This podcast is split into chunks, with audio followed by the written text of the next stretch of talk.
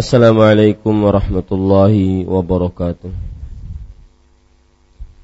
بسم الله الرحمن الرحيم إن الحمد لله نحمده ونستعينه ونستغفره ونعوذ بالله من شرور أنفسنا وسيئات أعمالنا من يهده الله فلا مضل له ومن يضلل فلا وأشهد أن لا إله إلا الله وحده لا شريك له وأشهد أن محمدا عبده ورسوله. يا أيها الذين آمنوا اتقوا الله حق تقاته ولا تموتن إلا وأنتم مسلمون. يا أيها الناس اتقوا ربكم الذي خلقكم من نفس واحدة وخلق منها زوجها وبث منهما رجالا كثيرا ونساء واتقوا الله الذي تساءلون به والأرحام إن الله كان عليكم رقيبا يا أيها الذين آمنوا اتقوا الله وقولوا قولا سديدا يصلح لكم أعمالكم ويغفر لكم ذنوبكم ومن يطع الله ورسوله فقد فاز فوزا عظيما أما بعد فإن أصدق الحديث كتاب الله وأحسن الهدي هدي محمد صلى الله عليه وعلى آله وسلم وشر الأمور محدثاتها وكل محدثة بدعة وكل بدعة ضلالة وكل ضلالة في النار. Alhamdulillah kita bersyukur pada Allah Subhanahu wa taala pada hari ini Rabu pagi menjelang Rabu pagi setelah sholat subuh kita duduk bersama untuk kembali membaca kitab Fiqhul Ad'iyati wal Adhkar yang ditulis oleh Fadilatul Syekh Abdul Razak bin Abdul Muhsin Al-Abbad hafizahullah taala. Salawat dan salam semoga selalu Allah berikan kepada Nabi kita Muhammad sallallahu alaihi wa ala alihi wasallam pada keluarga beliau, para sahabat serta orang-orang yang mengikuti beliau sampai hari kiamat kelak. Dengan nama-nama Allah yang husna dan sifat-sifatnya yang ulia, saya berdoa Allahumma inna nas'aluka ilman nafi'an wa rizqan tayyiban wa amalan mutaqabbala. Wahai Allah sesungguhnya kami memohon kepada engkau ilmu yang bermanfaat rezeki yang baik dan amal yang diterima. Amin ya rabbal alamin.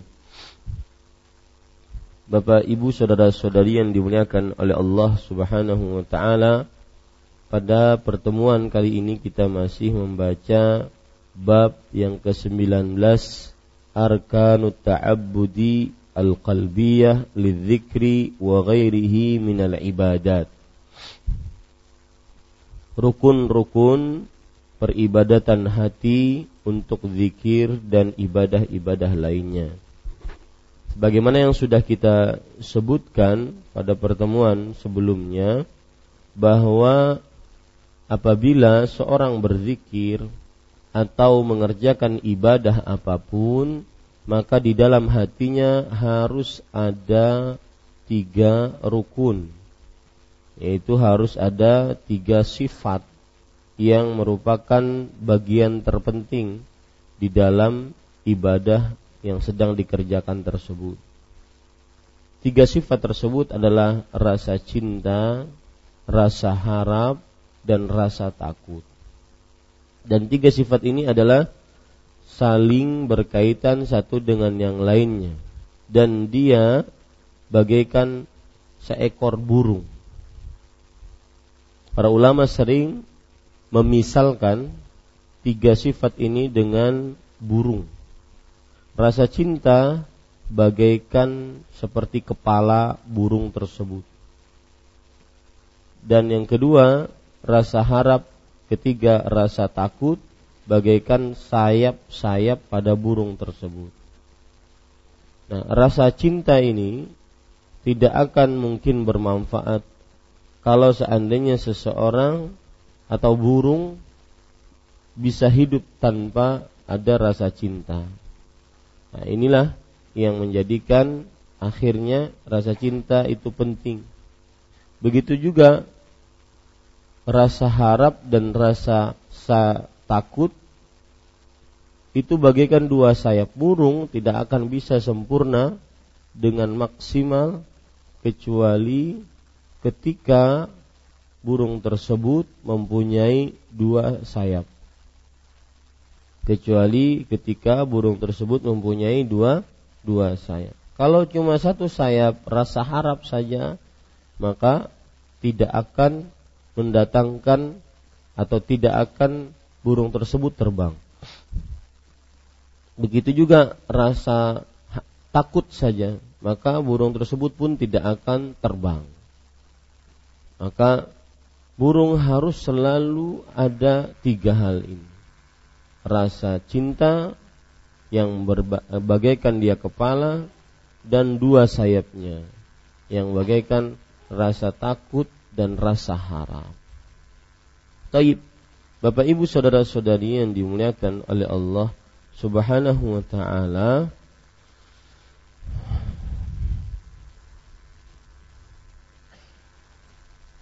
kita baca apa yang kita uh, setelah baca kita lanjutkan membaca apa yang telah kita baca yaitu pada buku terjemahan kita di halaman 137 di paragraf yang ketiga atau kedua ya وقد جمع الله أيضا بين هذه الأركان في قوله أولئك الذين يدعون يبتغون إلى ربهم الوسيلة أيهم أقرب ويرجون رحمته ويخافون عذابه فإن ابتغاء الوسيلة إليه هو التقرب إليه بحبه وفعل ما يحبه Allah Subhanahu wa taala telah mengumpulkan pula ketiga rukun ini dalam firman-Nya.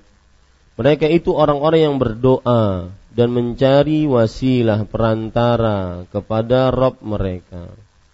Siapa di antara mereka yang lebih dekat dan mengharap rahmatnya, takut akan azabnya. Surat Al-Isra ayat 57. Artinya tiga rukun ini ada di dalam ayat ini. Surat Al-Isra ayat 37.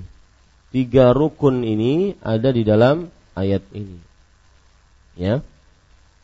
Kemudian lihat lagi sesungguhnya mencari wasilah penjelasannya yaitu kata Syekh mencari wasilah perantara kepadanya adalah mendekatkan diri padanya dengan perantara kecintaan kepadanya yaitu ini rasa cinta.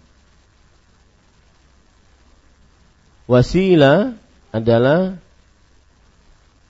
mencari wasilah adalah mendekatkan diri kepada Allah dengan perantara kecintaan kepadanya. Itu mengerjakan hal-hal yang dicintai oleh Allah. Dan mengerjakan apa yang dicintainya, yang dia cintai. Ya, seperti yang saya ucapkan tadi. Ya, itu al-wasilah. Makanya orang-orang kalau tawassul itu menjadikan perantara antara dia dengan Allah itu salah. Tawassul itu adalah mengerjakan sesuatu yang dicintai oleh Allah sehingga bisa dekat dengan Allah. Begitu. Ya, sehingga bisa dekat dengan Allah Subhanahu wa taala. Misalkan seorang pembantu mengerjakan apa yang dicintai oleh majikannya. Oh, dekat nantinya dengan majikannya itu. Ya. Majikannya suka rumahnya rapi. Maka ini akan dekat dengan majikannya, si pembantu tersebut. Nah, Walillahil mathalul a'la. Allah Subhanahu wa taala mempunyai perumpamaan yang lebih tinggi. Seorang hamba akan dekat dengan Allah dengan mengerjakan apa yang dicintai oleh Allah. Itu namanya tawassul atau wasilah. Tawassul yang diambil dari asal katanya wasilah. Ya, tawassul. Jadi salah kalau seandainya ada orang mengatakan tawassul, kami sedang bertawassul dengan orang yang dikubur ini. Yaitu kami sedang menjadikan dia perantara antara kami dengan Allah. Nah, ini salah. Ya, itu salah besar. Kenapa? Karena wasilah artinya bukan perantara, tetapi mengerjakan apa yang dicintai untuk mendekatkan diri. Kemudian Allah Subhanahu wa taala berfirman di dalam Al-Qur'an, "Wa yarjuna rahmatahu wa yakhafuna 'adzabahu." Fadzakara al-hubba. Kemudian Allah berfirman dan mengharap rahmatnya takut akan azabnya maka dalam ayat ini Allah menyebutkan rasa cinta, rasa takut dan rasa harap. Saya ingin tulis ya, mudah-mudahan bisa lebih dipahami. Allah Subhanahu wa taala berfirman, "Yabtaguna ila rabbihimul wasilah."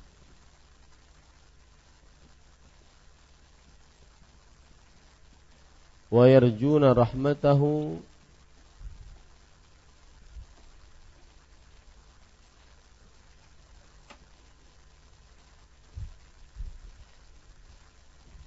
wa yarjuna rahmatahu wa yakhafuna azabahu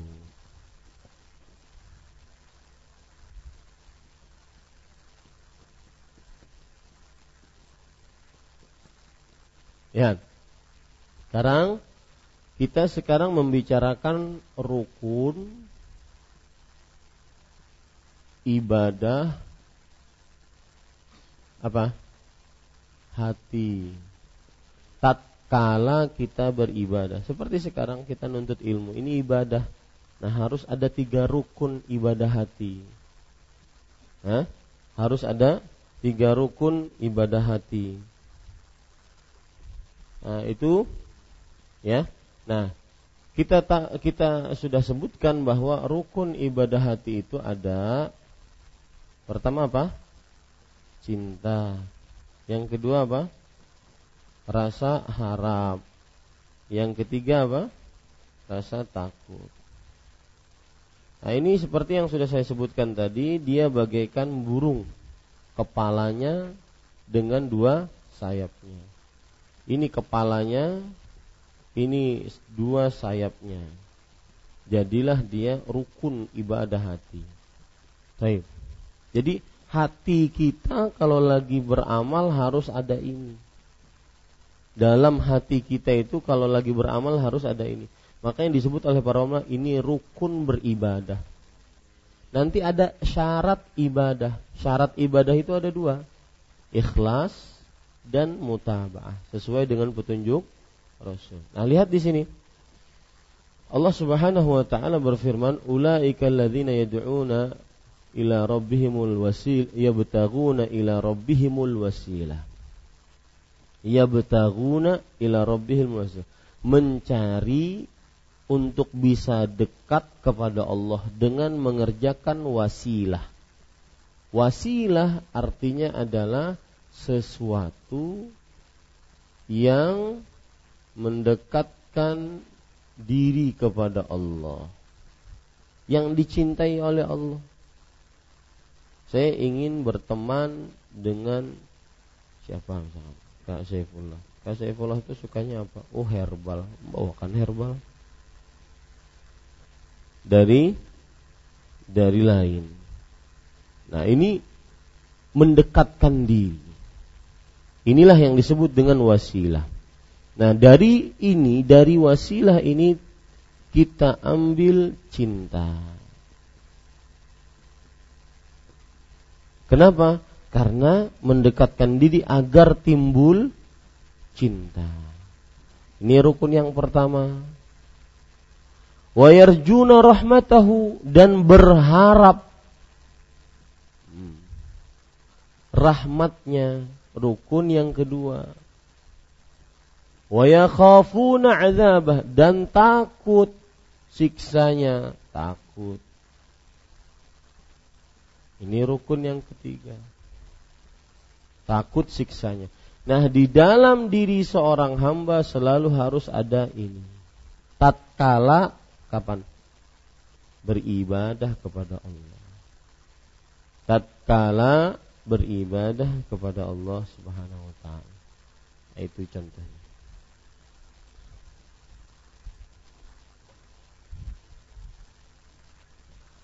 Ya, kita lanjutkan. Wa kadzalika fi qawlihi innahum kanu yusari'una fil khairat wa yad'unana raghaban wa rahaba wa lana khashi'in. Syekh mengatakan di sini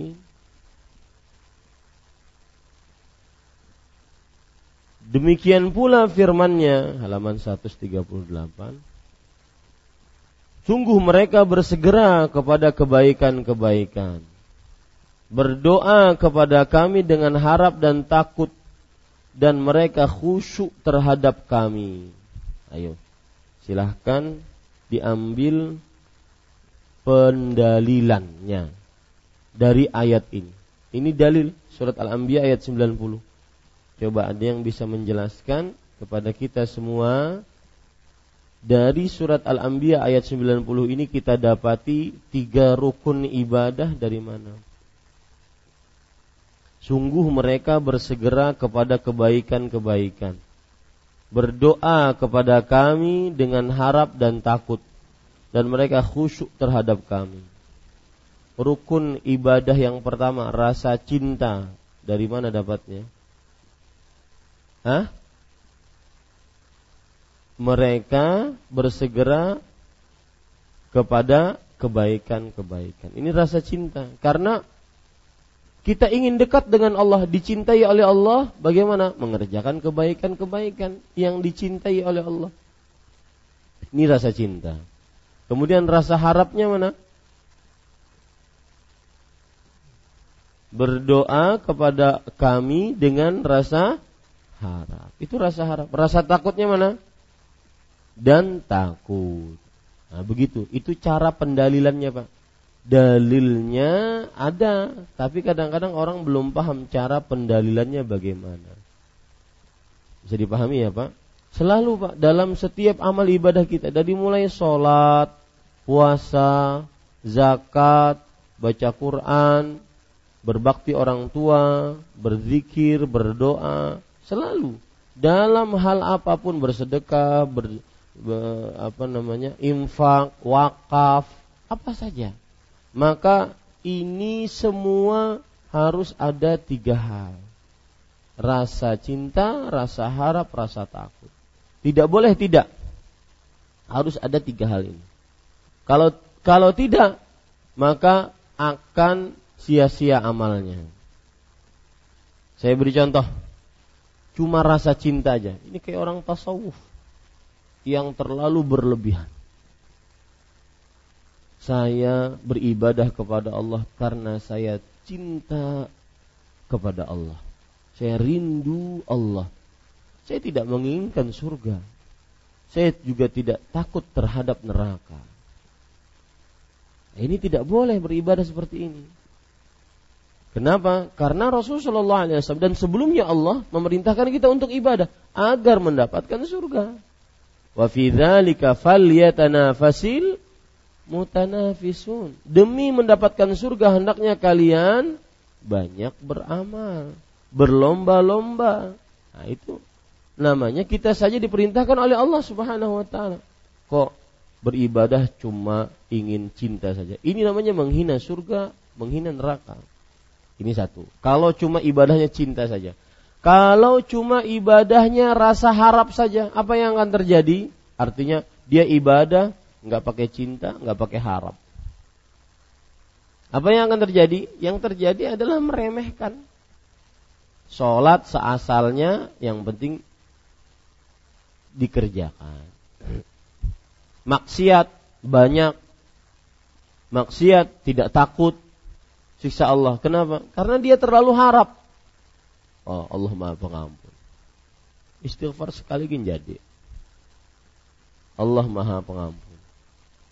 Ya, seperti itu. Ini bahayanya kalau cuma rasa harap. Yang ketiga kalau cuma rasa takut menyebabkan orang putus asa.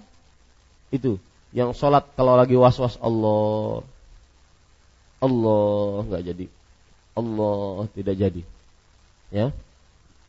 Pernah ulun sholat di masjid di Arab Saudi. Samping ulun orang India begitulah. Jadi pas lagi tahiyat tuh kada sampai-sampai tahiyatnya. At tahiyat maka lawan suara-suara yang keras at-tahiyat. Imamnya kan terus baca. Maka imam salam dia baru at-tahiyat. Tidak sampai-sampai bacanya. Kenapa timbul perasaan seperti itu? Karena terlalu takut. Akhirnya putus asa. Ya. Nah, ini menyebabkan bahwa orang yang beribadah cuma dengan takut saja, maka ini yang akan binasa. Maka harus ada tiga-tiganya. Rasa cinta, rasa harap, dan rasa takut. Makanya disebut oleh para ulama tiga ini rukun ibadah. Rukun ibadah. Baik, kita lanjutkan. Walidha yajibu an yakuna al-'abdu fi ibadatihi wa dzikrihi lillahi jami'an baina hadhihi al-arkani thalathati al-mahabbatu wal khawfu war raja. Oleh karena itu wajib bagi seorang hamba dalam ibadah dan zikir pada Allah Subhanahu wa taala. Hendaknya mengumpulkan rukun yang tiga ini. Cinta, takut dan harap. Ya ibadah apa pun, Pak. Baik perbuatan ataupun ucapan. Baik yang berkaitan dengan anggota tubuh atau yang berkaitan dengan harta. Apa ibadah yang berkaitan dengan harta? Zakat, sedekah, haji, umroh, kurban, ya, menghutangi orang, membebaskan hutang orang lain, eh, dan semisalnya. Ini ya ibadah yang berkaitan dengan harta. Harus ada tiga rukun ini. Atau ibadah yang berkaitan dengan anggota tubuh. Apa? Sholat, puasa,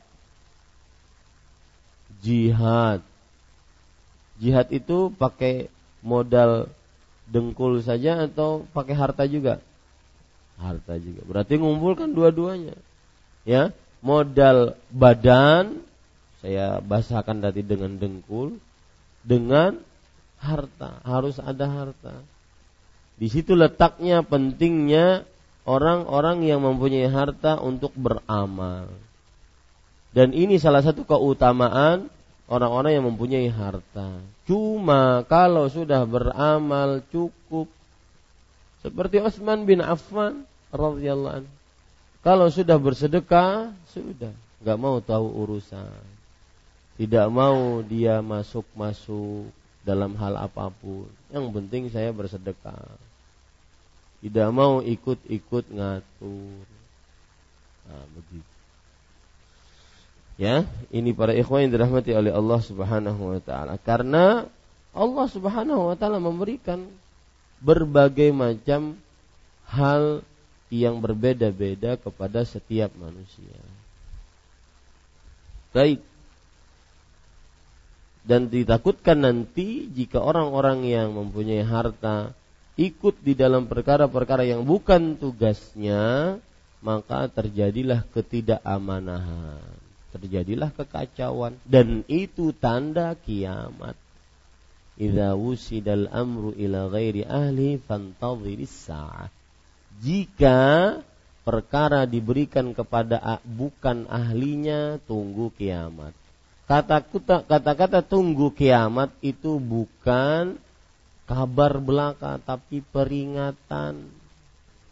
Ya seperti itu. E, baik dalam perkara ibadah yang berkaitan dengan anggota badan atau anggota atau harta maka harus ada tiga sifat ini. Cinta harap dan takut. Kemudian Bapak Ibu saudara-saudari yang dimuliakan oleh Allah ولا يجوز له أن يعبد الله بواحد منها دون باقيه كأن يعبد الله بالحب وحده دون الخوف والرجاء أو يعبد الله بالرجاء وحده أو بالخوف وحده. ولذلك قال بعض أهل العلم من عبد الله بالحب وحده فهو زنديق ومن عبد بالخوف وحده فهو حريري ومن عبده بالرجاء وحده فهو مرجئ. Wa man 'abadahu bil hubbi wal khawfi wal raja fahuwa mu'minun muwahhid. Lihat, ini penting, ini akidah. Oleh karena itu, wajib bagi seorang hamba dalam ibadah dan zikir pada Allah Subhanahu wa taala hendaknya mengumpulkan rukun yang tiga ini, cinta, takut dan harap. Tidak boleh baginya menyembah Allah Subhanahu wa taala di atas salah satunya tanpa yang lainnya. Ah, nggak boleh ini. Cuma make satu dari tiga rukun saja. Atau lebih condong kepada rasa cinta saja. Rasa harap, rasa takut minim sekali. Lebih condong kepada rasa harap saja. Cinta, takut minim sekali. Nggak boleh seperti ini. Ya, Contoh misalkan penulis mengatakan seperti menyembah Allah Subhanahu wa taala, maksudnya menyembah ini ibadah. Seperti beribadah kepada Allah atas dasar cinta saja tanpa rasa disertai rasa takut dan rasa harap. Atau menyembah Allah Subhanahu wa dengan rasa harap atau atas dasar rasa takut semata. Nah, ini nggak boleh. Oleh sebab itu sebagian ulama berkata, barang siapa menyembah Allah Subhanahu wa taala atas dasar cinta saja maka dia adalah zindiq.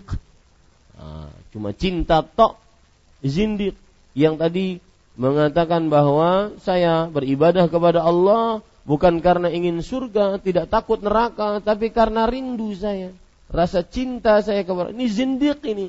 Zindiq itu apa? Zindiq itu adalah orang yang derajatnya lebih dari orang munafik. Ya, zindiq orang yang derajatnya lebih daripada orang orang munafik.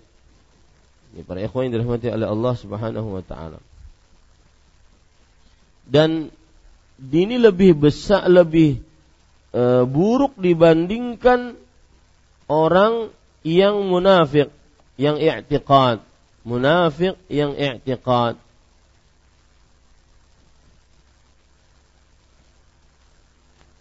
Coba saya bacakan dari beberapa perkataan para ulama tentang zindiq. Ya. Seperti misalkan perkataan Al-Hafidh Ibnu Hajar Al-Asqalani rahimahullah di dalam kitab Fathul Bari. Az-zindiq farisiyun mu'rab asluhu zandahu karadi yaqulu bidawamid dahar li'anna zandahul haya wa kurdil amal wa من ala man yakunu daqiqin nazar fil umur nah, lihat. Para ikhwan yang dirahmati oleh Allah Subhanahu wa taala zindiq adalah asalnya dari kata Persia bukan Arab.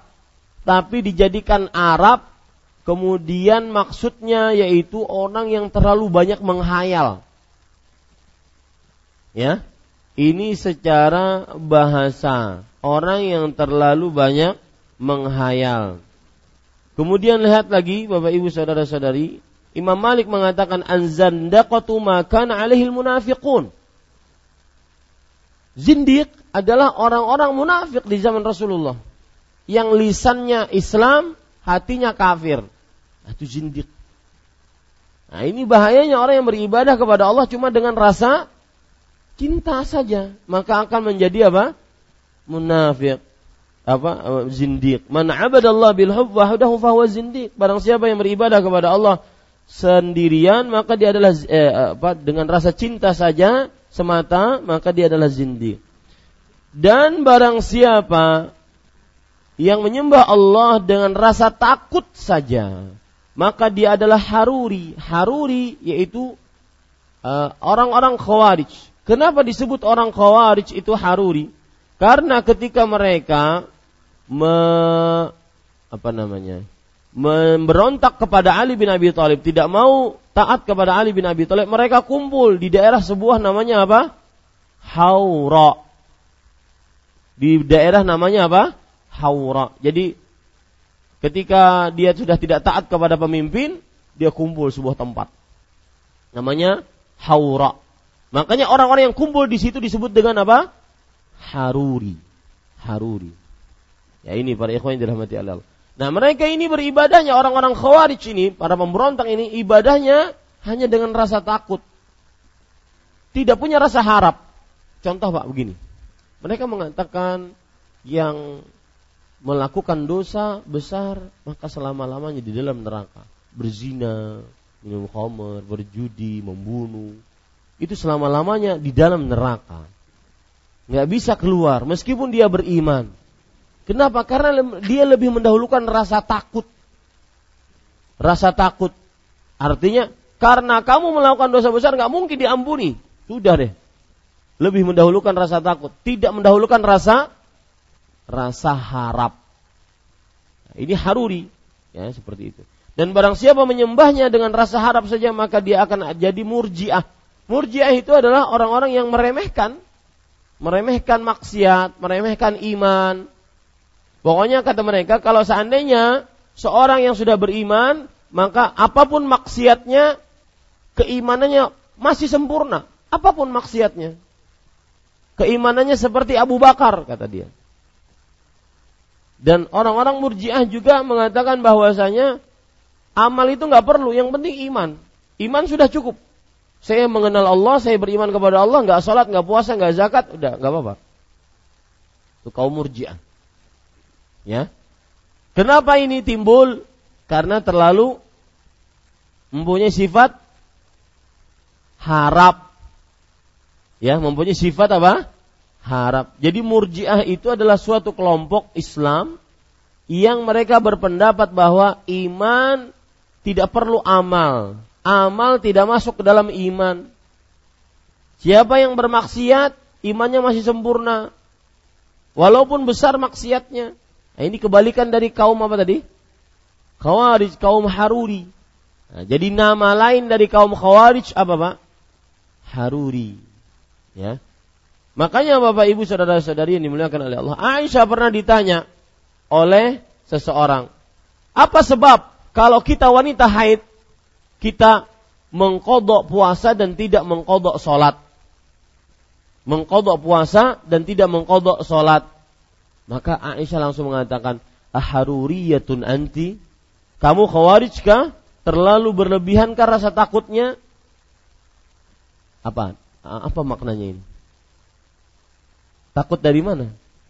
Enggak sholat. Jadi beliau mempertanyakan, orang ini mempertanyakan, Wahai Aisyah, kenapa kalau kita haid kan kita nggak puasa, kita nggak sholat. Tapi yang dikodok cuma puasanya saja. Sholatnya kok nggak dikodok? Sholatnya tidak dikodok. Dia punya rasa takut ini. Kenapa sholat nggak dikodok? Maka Aisyah langsung mengatakan, aharuriyatun nanti. Kamu ini khawarij, terlalu berlebihan rasa takutnya. Sudah yang diperintahkan Allah Rasul Sallallahu Alaihi Wasallam seperti itu.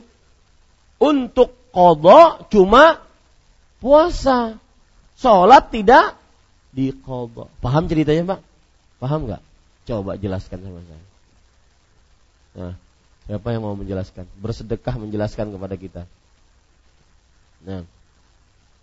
Mas Nasrullah. Saya juga. Nah, silakan. Pertanyaannya, apa makna perkataan Aisyah kepada wanita yang tadi bertanya, apakah kamu khawarij? Apa maknanya? Uh, orang yang terlalu berlebihan, uh, artinya saking dia takutnya uh, harus mengerjakan juga di kodonya sholatnya seperti seperti eh, puasanya di kodok. Iya. Karena dia terlalu berlebihan rasa takutnya. Ya, dia terlalu berlebihan rasa takutnya. Kalau seandainya dia me apa namanya ya? Me uh, mengkodok puasa, tapi kok tidak mau mengkodok, eh, tidak mengkodok sholat. Nah ini dia takut. Dia terlalu berlebihan rasa takutnya. Maka kita bisa jawab. Jadi orang-orang khawarij itu jawabnya dengan nas. Ini dalilnya begini. Ente mau apa? Mau rasa takut? Ya sudah. Dalilnya ini. Itu yang dilakukan oleh Abdullah bin Abbas kepada orang-orang khawarij di zaman Ali bin Abi Thalib. Ya. Beliau cuma membacakan ayat. Dalilnya ini, dalilnya ini, dalilnya ini. Akhirnya sebagian dari mereka kembali kepada pangkuan ahlu sunnah wal jamaah. Nah, ini para ikhwan yang dirahmati oleh Allah. Jadi orang-orang khawarij terlalu berlebihan dalam rasa takut. Orang-orang murjiah terlalu berlebihan dalam rasa haram. Jadi misalkan orang yang meremehkan maksiat itu kadang-kadang ada kecondongan terhadap sifat murjiah. Ah, nyaman aja kita taubat. Ya. Sekali aja kita me, meminta modal dengan cara e, riba misalnya. Sekali aja kita e, berjudi, nanti taubat insya Allah. Kan tujuannya juga ingin nyari modal. Enggak boleh. Ya. Tidak boleh.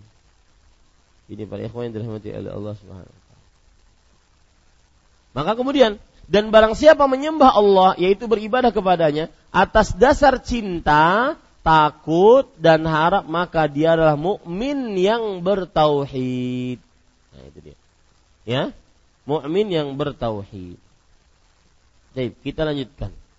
Wa a'zamu hadhihi al-arkan hadhihi al-arkan thalathatu وأجلها هو الحب وحب الله تبارك وتعالى الذي هو أصل دين الإسلام وقطب روحاه والمحبة منزلة شريفة فيها يتنافس المتنافسون وإليه شمر المسابقون وهي قوت القلوب وغذاء الأرواح وقرة العيون وروح الإيمان والعمل. ومن لم يظفر بها في هذه الحياة fahayatu kulluha syaqa'un wa alam. Nah, sekarang beliau menjelaskan tentang rasa cinta. Karena rukun ibadah itu dengan tiga rukun, maka beliau memulai merinci rasa cinta. Dan membicarakan cinta kepada Allah ini indah Pak. Lihat saja nanti. Indah memang. Makanya orang kadang-kadang banyak tertipu. Oh yang penting cinta. Nggak usah rasa harap, nggak usah takut. Yang penting cinta. Karena memang lihat, adapun yang paling besar dan agung di antara ketiga rukun ini adalah cinta. Ya cinta. Cinta pada Allah tabaraka wa taala yang merupakan pokok agama Islam dan porosnya. Kita ini beribadah kepada Allah padahal kita tidak pernah melihat Allah. Kita tidak pernah uh, mendengar langsung perintah Allah dengan suaranya Allah tapi kita mau beriman mau kita mau taat kepada Allah apa dasarnya itu semua cinta. Ya, cinta kepada Allah Subhanahu wa taala. Cinta adalah posisi mulia yang padanya orang-orang saling bersaing dan berlomba. Ia adalah makanan pokok bagi hati, gizi bagi ruh, penyejuk mata, serta ruh dan iman dan amal. Barang siapa yang belum mendapatkannya dalam hidup ini maka hidupnya seluruhnya adalah kesengsaraan dan kepedihan. Lihat perkataan-perkataan beliau. Cinta adalah orang saling bersaing dan berlomba. Karena dengan cinta timbul persaingan. Saya ingin dicintai oleh Allah. Yang satu juga akhirnya timbul persaingan agar semuanya dicintai oleh Allah. Begitu juga kutul kulub yaitu makanan pokok bagi hati. Kalau seandainya tidak ada rasa cinta dalam hati ini, Pak, terutama cinta kepada Allah, maka hati ini akan gersang. Hati ini tidak akan tenang. Hati ini kering, kerontang. Hati ini e, seperti kemarau, tidak ada, tidak tumbuh hatinya. Ya, hampa. Gizi bagi ruh, ruh jiwa kita ini kalau seandainya tidak ada rasa cinta, maka dia akan mati. Dia kekurangan gizi, dia akan mati. Penyejuk mata, Karena kita mencintai Allah, maka ibadah ini jadi nyaman, jadi tenang. Doa bisa khusyuk, bersandar kepada Allah, jadi sesuatu yang merupakan penyejuk mata, serta ruh dan iman, ruh iman dan amal. Dengan hati, dengan cinta, iman itu punya ruhnya, bukan hanya sekedar sholat, kecapean. Aduh, lama banget imamnya. Ya, bukan hanya sekedar baca Quran, ya. Uh, sepertinya dia mewajibkan diri sendiri buat buat buat jadwal untuk diri sendiri. Jam saat jam 7 sampai jam 8 saya baca Quran. Tapi kok aduh berat. Jadi nggak ada ruh imannya. nggak ada ruh amalnya. Karena dia nggak cinta kepada Allah Subhanahu wa taala. Lihat. Kemudian penulis mengatakan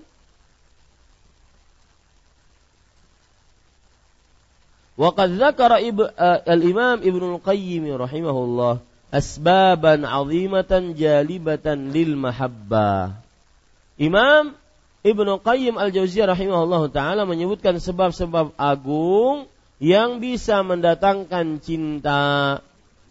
Ya. Beliau mengatakan, faqala innal asbabal jalibata lil mahabbati asyaratun. Sesungguhnya sebab-sebab yang mendatangkan cinta ada sepuluh. Ini mendatangkan cinta kepada Allah. Yang belum pernah merasakan rasa cinta kepada Allah, maka kerjakan yang sepuluh ini. Ya. Saya baca uh, dua coba. Ahaduha qiraatul Quran bitadabbur wa tafahum lima'anih wa ma urida bihi. Membaca Al-Quran dengan penuh perhatian berusaha mengetahui maknanya dan maksudnya itu menumbuhkan rasa cinta. Ya. Membaca Al-Qur'an ini akan menumbuhkan rasa cinta kepada Allah karena kita membaca firman-Nya yang Allah langsung berbicara kepada Jibril, yang Jibril langsung menyampaikannya menyampaikannya kepada Nabi Muhammad sallallahu alaihi wasallam. Maka membaca Al-Qur'an dengan tadabbur ini akan mendatangkan rasa cinta. Karena kita mentadaburi di dalam Al-Quran tersebut sering disebutkan kuasa-kuasa Allah. Sering disebutkan penciptaan Allah, nikmat Allah. Itu semuanya menumbuhkan rasa cinta. Oh, Allah toh yang memberi saya hidung sedemikian rupa, mata, kelopak mata, telinga, mulut, lisan, gigi, ya, lubang hidung, tangan, kaki, kemaluan. Itu semua pemberian Allah. Bagaimana kita tidak cinta? Ini para ikhwan yang dirahmati oleh Allah Subhanahu wa taala. Maka itu kita bisa dapat di dalam Al-Qur'an. Makanya membaca Al-Qur'an dengan tadabbur mendatangkan rasa cinta. Atsani, at-taqarrubu ila Allah taala bin nawafil ba'dal fara'id. Mendekatkan diri kepada Allah Subhanahu wa taala dengan mengerjakan amal-amal sunnah sesudah amal-amal yang fardu. Nah, ini cara yang lain. Ya. Seseorang bisa mendekatkan diri kepada Allah Subhanahu wa taala mendekatkan diri kepada Allah Subhanahu wa taala dengan mengerjakan amal-amal sunnah. Amal-amal sunnah apa? Ya, amalan-amalan sunnah yang tidak wajib. Sunnah di sini maksudnya amalan-amalan yang tidak wajib. Sesudah mengerjakan amalan-amalan yang wajib. Sesudah mengerjakan amalan-amalan yang wajib. Sebagaimana hadis riwayat Imam Bukhari. Rasulullah sallallahu alaihi wasallam bersabda, "Wa ma taqarraba ilayya 'abdi bi syai'in ahabba ilayya mimma aftaradtu alaih." Tidaklah hambaku mendekatkan dirinya kepadaku dengan sesuatu yang paling aku cintai yaitu dengan hal-hal yang aku wajibkan atasnya. Jadi amalan wajib dulu. Wala yazalu 'abdi yataqarrabu ilayya bin nawafil hatta uhibba. Setelah amalan wajib, maka masih saja hamba-hambaku mendekatkan dirinya dengan amalan-amalan sunnah sampai aku mencintainya. Nah, ini menunjukkan Bapak Ibu saudara-saudari, amalan sunnah mendatangkan rasa cinta Allah, tetapi dengan syarat setelah mengerjakan amalan wajib. Ya, perbanyak amalan sunnah. Sholat misalkan, sholat sunnah, ba'diyah, qabliyah, tahajud, witir. duha, isyraq, ya, sholat taubat, hajat adakah? Ya, ini para ikhwan yang dirahmati oleh Allah Subhanahu wa taala. Maka ini termasuk daripada amalan-amalan sunnah. E, contoh yang lain lagi, e, amalan sunnah berkaitan dengan harta. Apa? Sedekah sunnah. Infak, infak itu wajib atau enggak? Infak itu wajib. Ya, infak itu adalah sedekah yang diberikan kepada orang-orang di bawah tanggung jawab.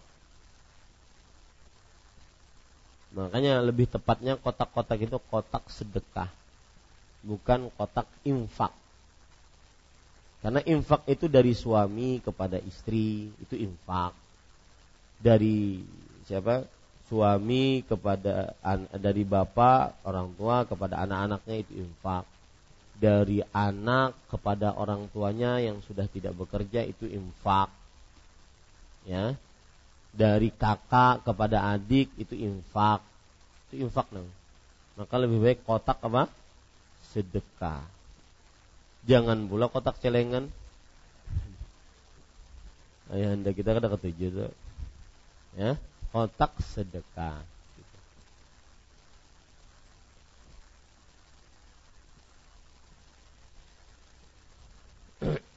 Contoh lagi amalan-amalan sunnah yang berkaitan dengan puasa. Apa?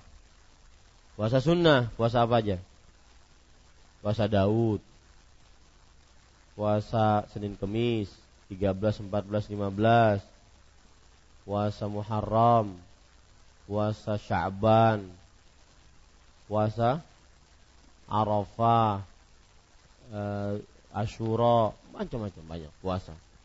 Ya. Nah, itu dikerjakan datang cinta Allah. Kenapa Pak?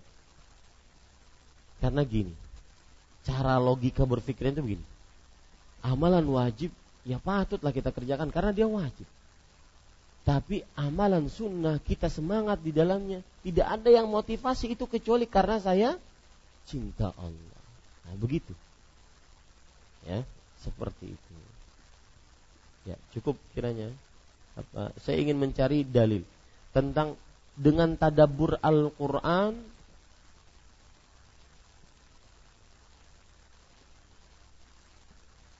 kita akan dapat cinta Allah.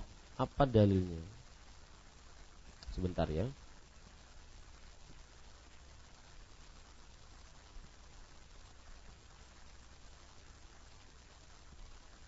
Kalau tadi kan yang kedua sudah saya sebutkan hadis riwayat Bukhari. Siapa yang mengerjakan amalan-amalan sunnah maka dia akan dicintai oleh Allah Subhanahu wa taala. Sekarang di sini yang pertama itu yaitu membaca Al-Qur'an dengan tadabbur, maka akan mendatangkan rasa cinta kepada Allah Subhanahu wa taala.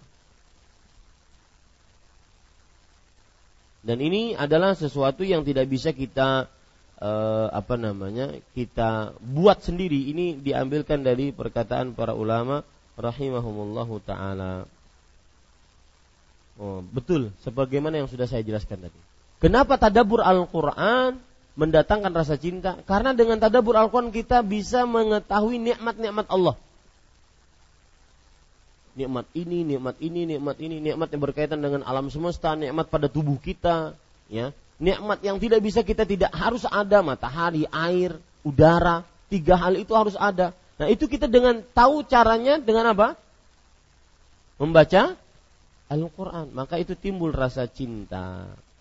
Nah, mohon maaf para ikhwas sekalian, ternyata saya dapatkan yang tadi yang saya katakan bahwa e, tiga rukun ini seperti burung itu perkataan Imam Ibnu Qayyim. Saya bacakan perkataannya Eh, Katairi lahu ra'sun wa janahan. Seperti burung yang mempunyai kepala dan dua sayap. Farra'su mahabbatullah. Maka kepala itu rasa cinta kepada Allah. Wal janahan al khawfu war raja. Dan dua sayap itu adalah rasa harap dan rasa takut. Fa'idha kuti ar-ra'su mata ta'ir. Kalau kepalanya dipotong, maka mati burungnya. Begitulah mati ibadahnya, nggak ada nilainya sisi Allah. Kemudian, wa idza kusira ahadul janahain ajazat ta'ir anit tayaran. Kalau seandainya patah salah satu dari sayapnya, dia tidak bisa terbang.